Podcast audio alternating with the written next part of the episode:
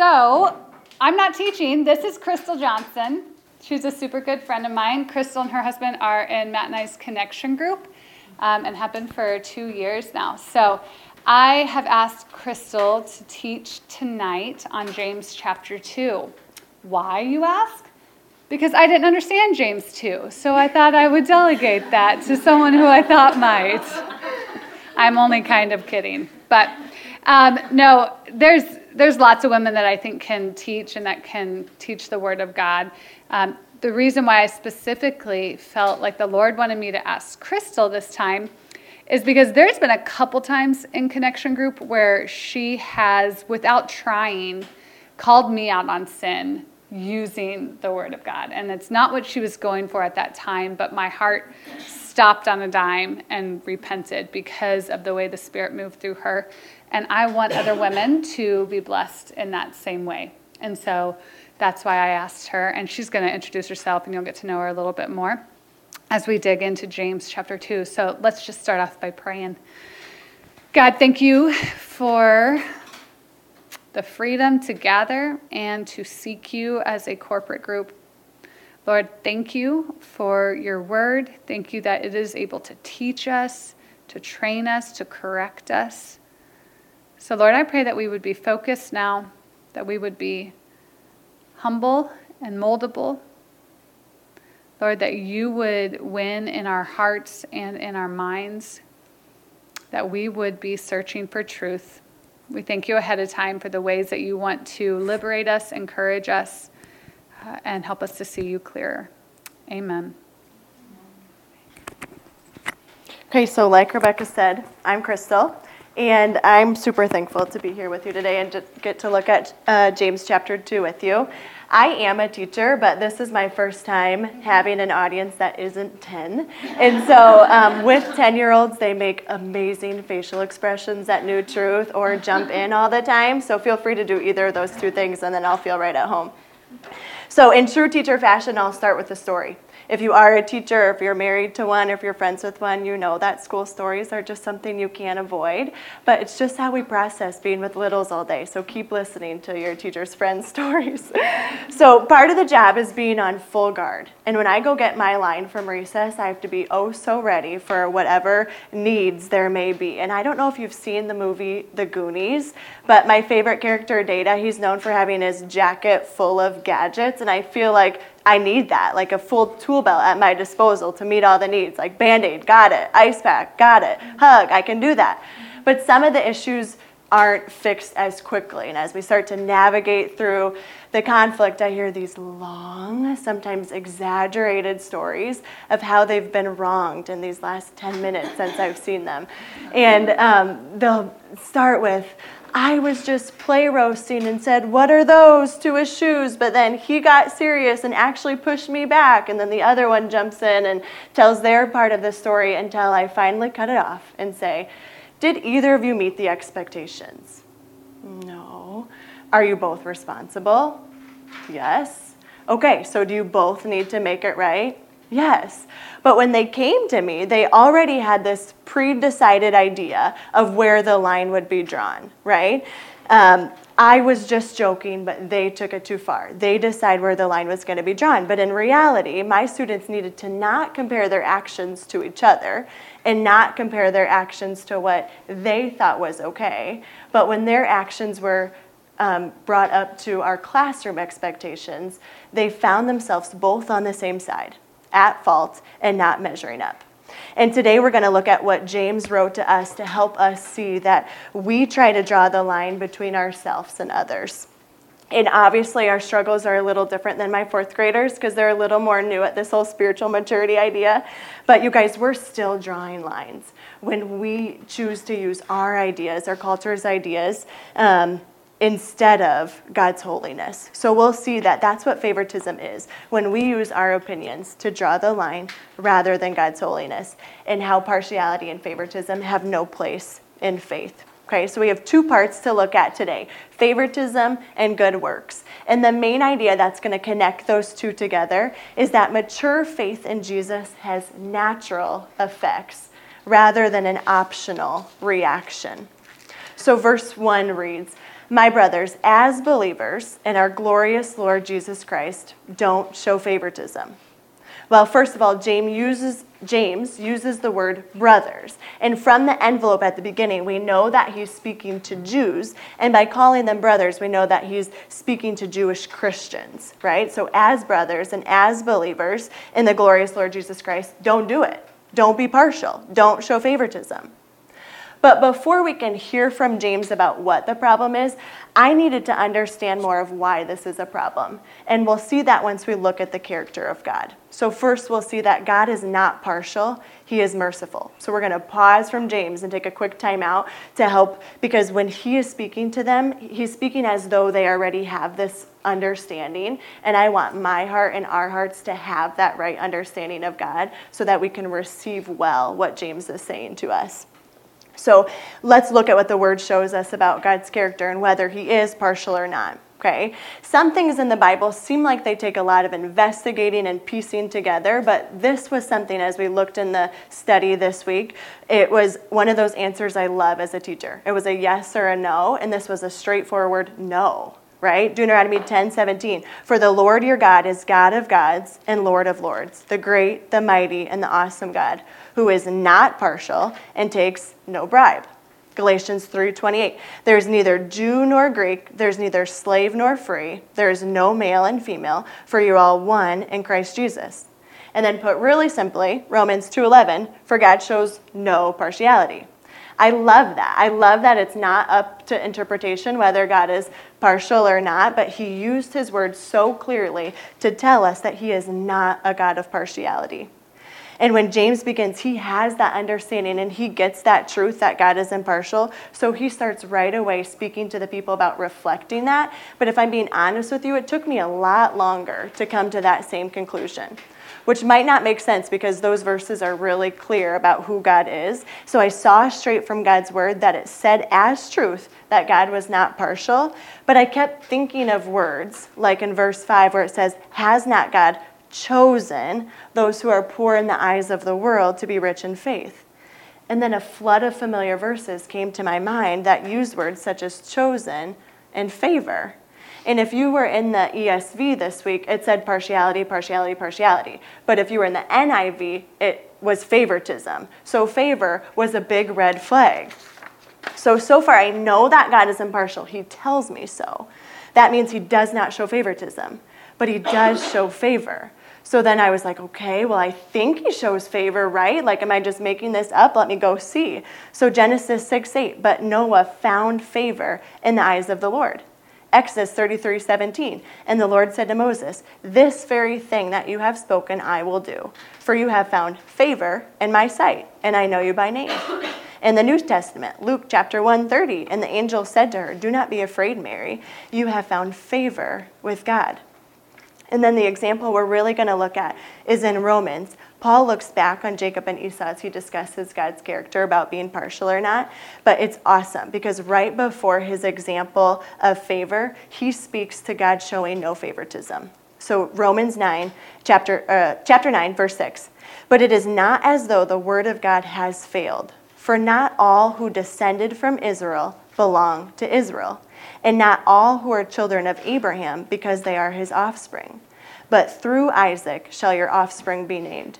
This means that it is not the children of the flesh who are the children of God, but the children of the promise are counted as offspring.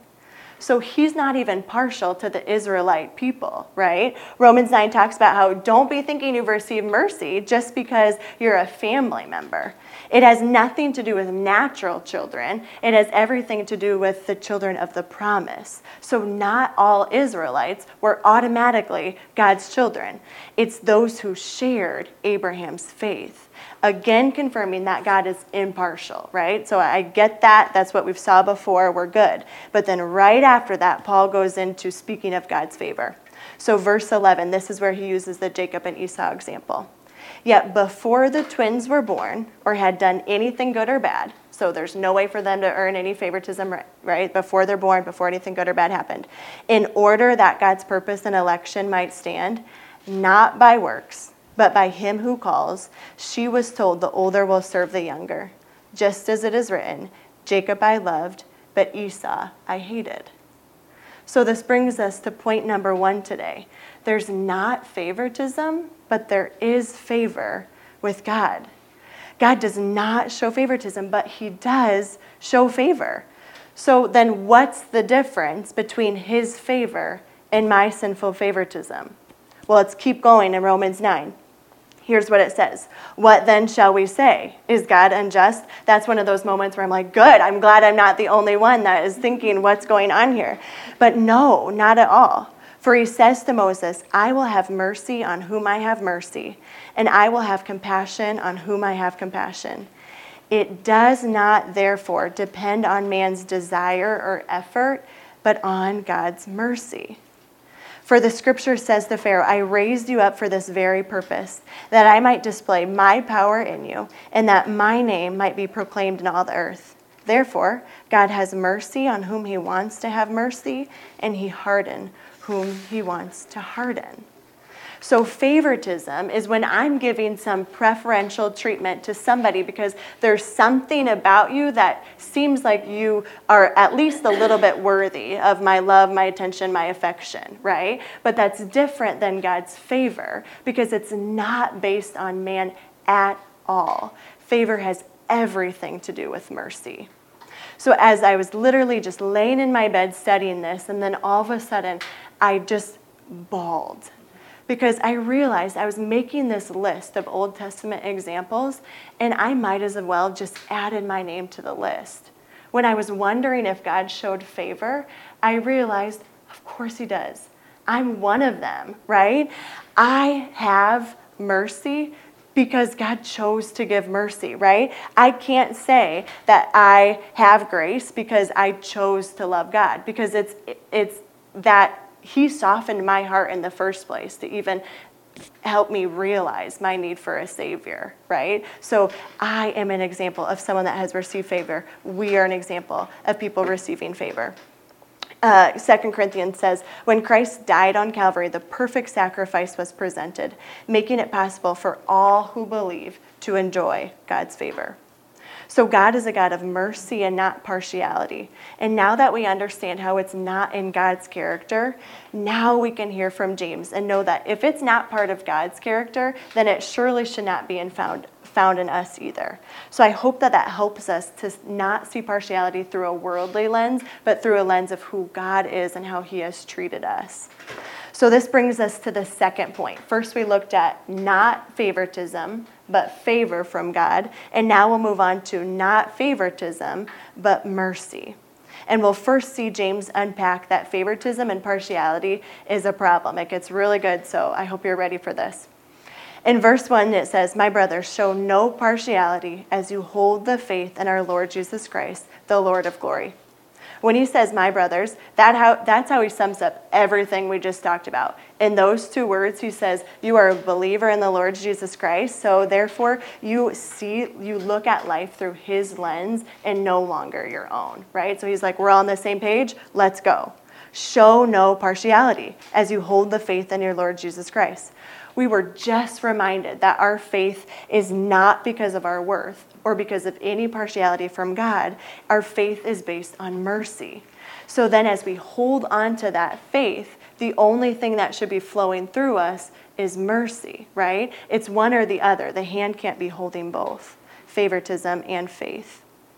If we start to show partiality, it's because we just took our hand off of our faith and then um, our sinful hand and evil thoughts became partiality. We have to know that partiality never comes from Him says, Show no partiality as you hold the faith in your Lord Jesus Christ, the Lord of glory. I just hear James pleading with us, like, have a right view of who your God is, right? The Lord of glory.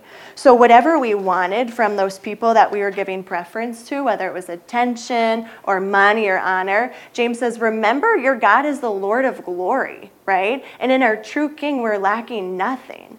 So I think partiality comes from a lack of faith. If we were just to remember who our faith is in, we wouldn't feel like we needed to look for some sort of advantage from other people. And we do that when we align ourselves with a selective group of people in order to hold on to them rather than hold on to our faith. And he shows us this more with an example, verse 2 through 4.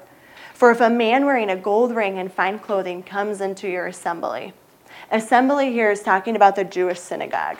And so they were meeting at the synagogue for one of two reasons. It could have been for a worship service, so you can picture church, or it could have been um, a meeting to make a judicial decision. But either way, partiality was not appropriate.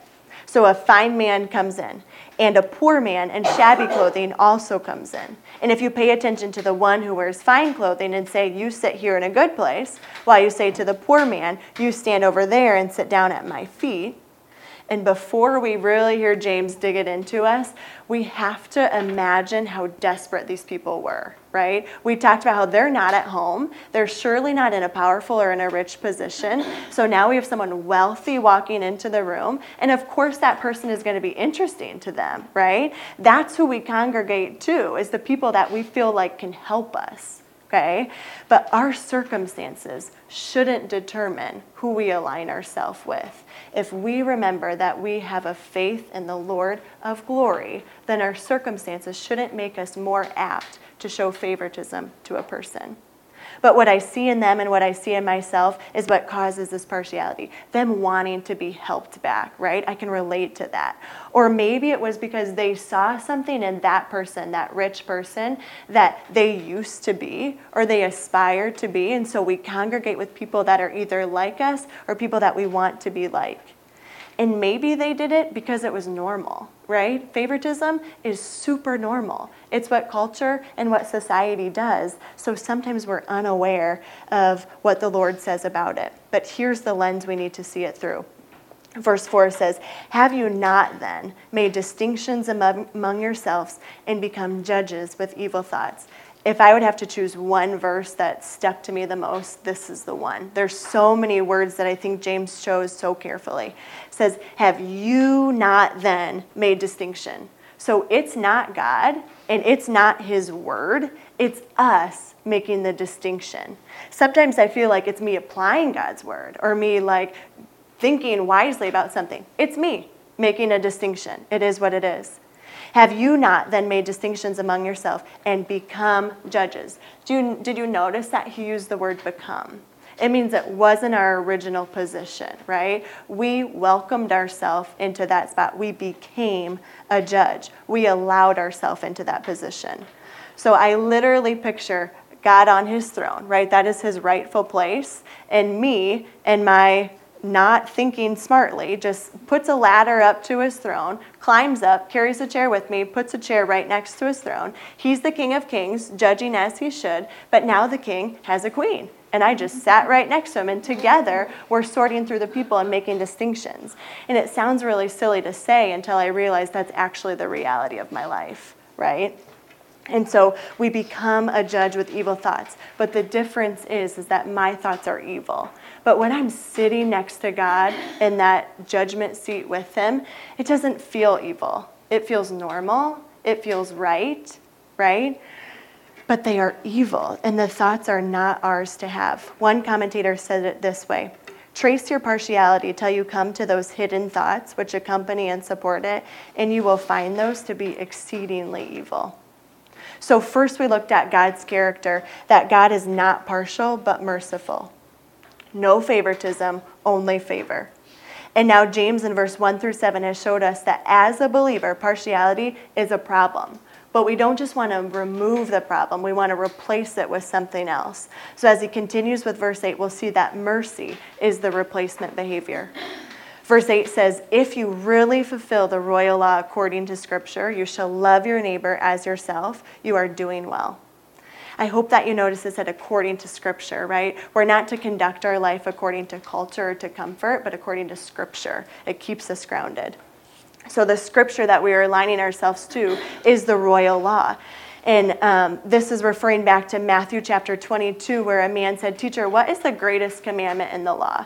And Jesus responded, You shall love the Lord your God with all your heart, with all your soul, and with all your mind. This is the great and first commandment. And the second is like it You shall love your neighbor as yourself. On these two commandments depend all the law and the prophets.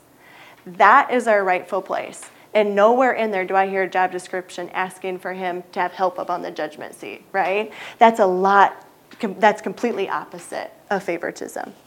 But if you show partiality, and continuing on in that chapter, you are committing sin and are convicted by the law as transgressors. For whoever keeps the whole law but fails in one point has become guilty of all of it. For he who said, Do not commit adultery, also said, Do not murder. If you do not commit adultery, but you do murder, you have become a transgressor of the law. So speak and so act as those who are to be judged under the law of liberty. So when we understand that we are a transgressor that is worthy to be condemned of the law, but because of our faith in the Lord Jesus Christ, we're not judged under Moses' law, but under the law of liberty, the gospel, that should bring us to a place of humility where partiality is no longer even considered, right? It's not even an option when we are in our rightful place.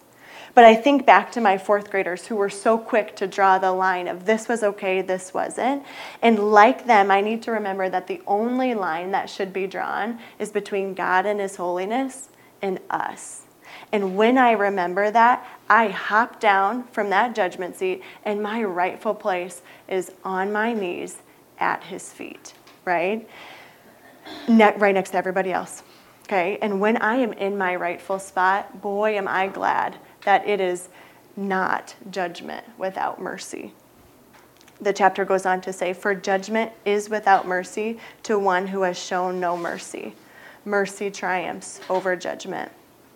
So, as I was studying this, Psalm 139 was my prayer for me and for you, right? It says, Search me, God, and know my heart. Test me and know my anxious thoughts.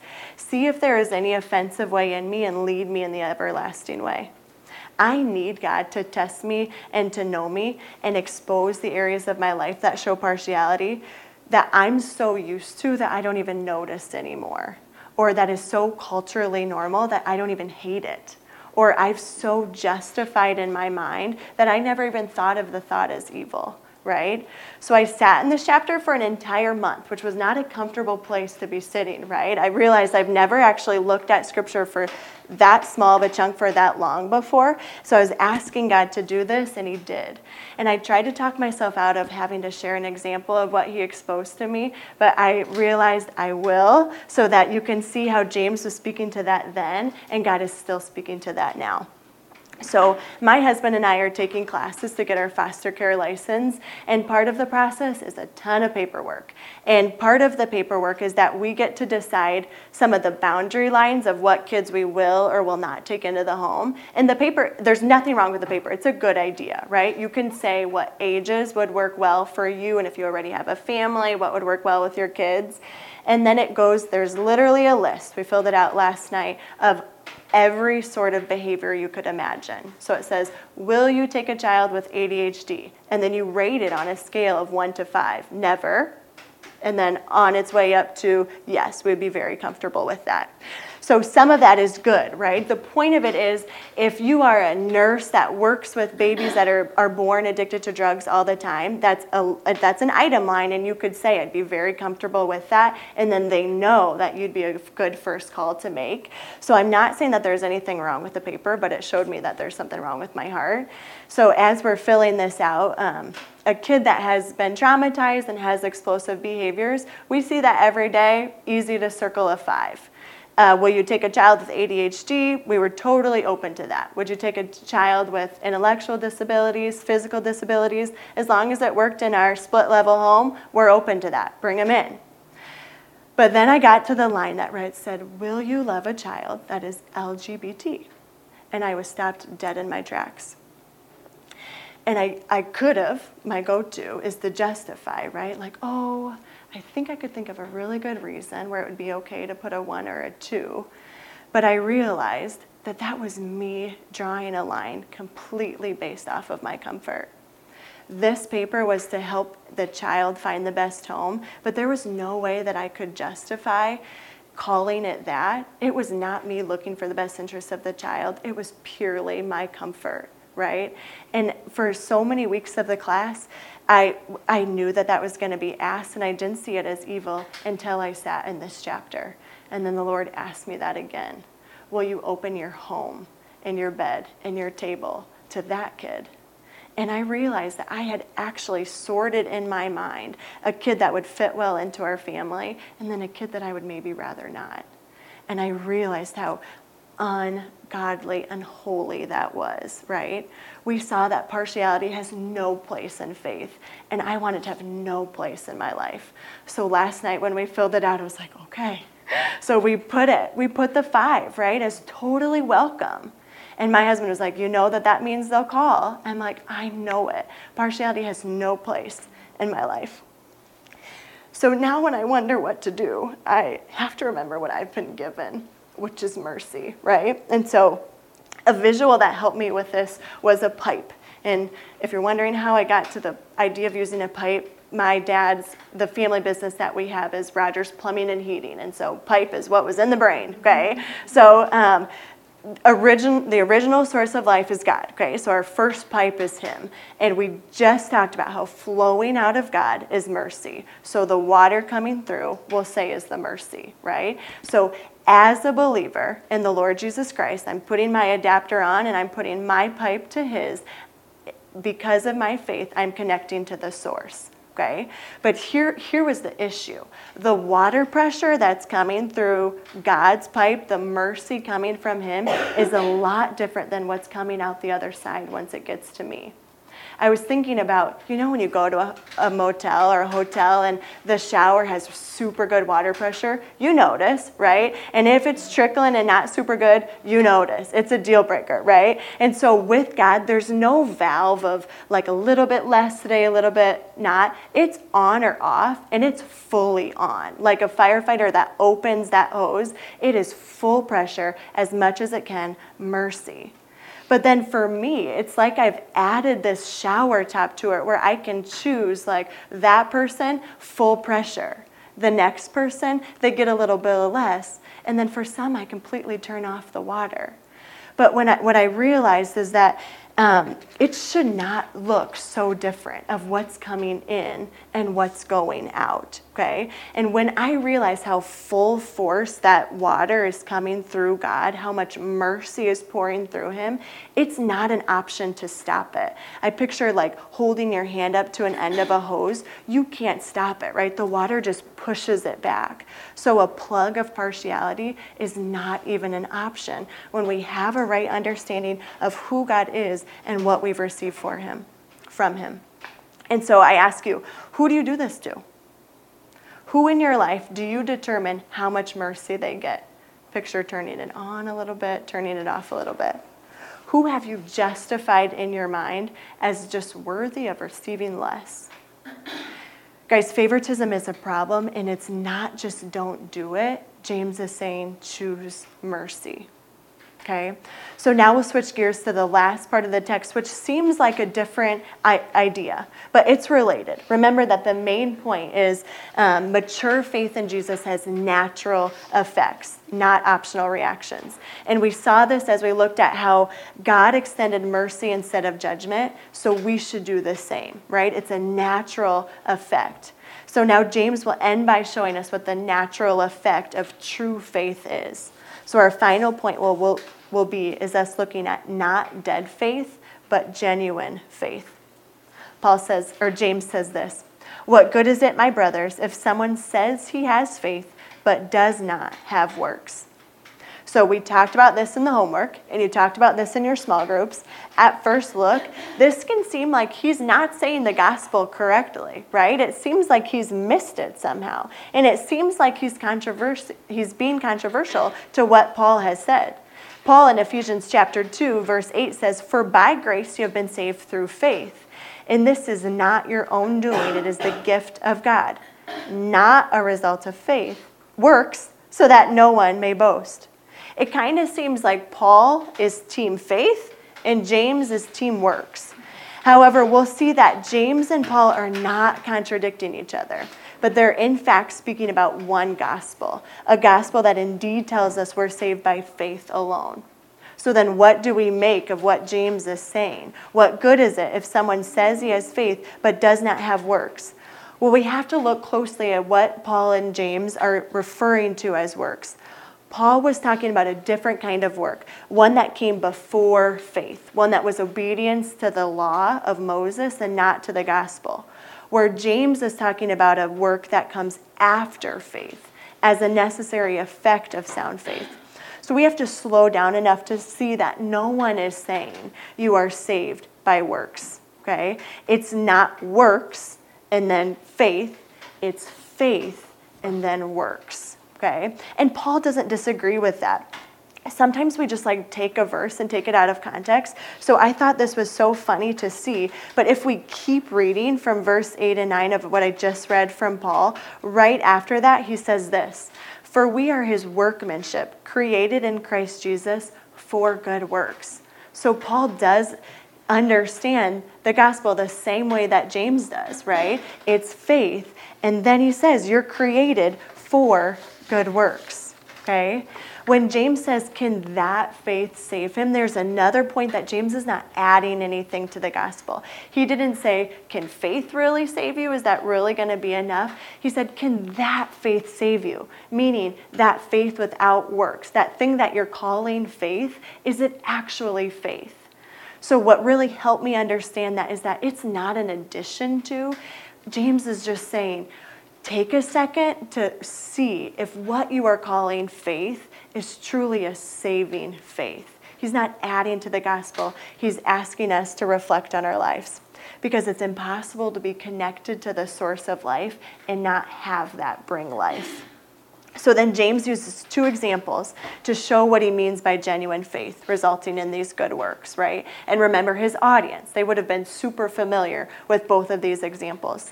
So he starts with Abraham. Was not Abraham, our father, justified by works when he offered up his son Isaac on the altar? So you studied this in Genesis this week, right? The story of Abraham walking with his son Isaac up the mountain. Okay, it got to the point where as they're walking up the mountain, his um, his son Isaac realizes, uh, "Dad, where's the sacrifice?" Right? To which Abraham replies, "The Lord will provide." So they keep going. It got to the point where Abraham built the altar. It got to the point where Abraham had Isaac laying on the altar and he was bound to the wood. It got to the point where Abraham was ready to make the sacrifice when God told him to stop. You guys, Abraham was not saved on that day by that action, right? But that action showed the legitimacy of his faith. So when in the first part of the chapter when we were talking about boasting and being a seed of Abraham, that does us no good unless our faith is alive like his was, right? And in the same way, James says, was not also Rahab the prostitute justified by works when she received the messengers and sent them out by another way? Abraham was known for his great faith, right? But this strong, faith filled man was justified by a working faith.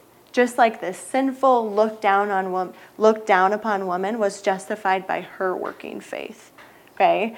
One thing I do want to point out is the word justified. This was something I highlighted and I kept reading it and as I was studying like other answers were being other questions were being answered, but I just kept reading like I'm still stuck.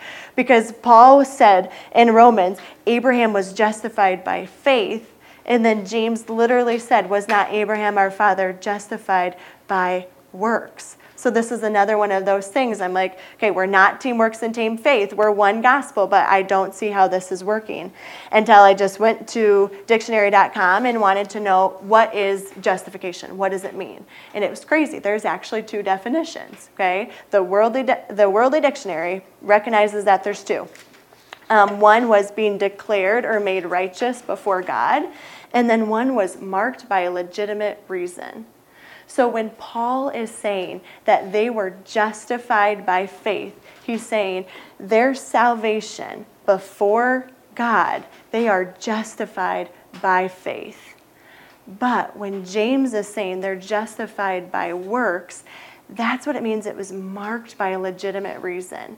That means the rest of the world that's watching Abraham walk up that mountain with Isaac, they're like, what is he doing, right? When Rahab took the chance that she could have lost her life for putting these messengers and taking, um, having them be safe with her, it was marked by a legitimate reason, and that legitimate reason was their faith.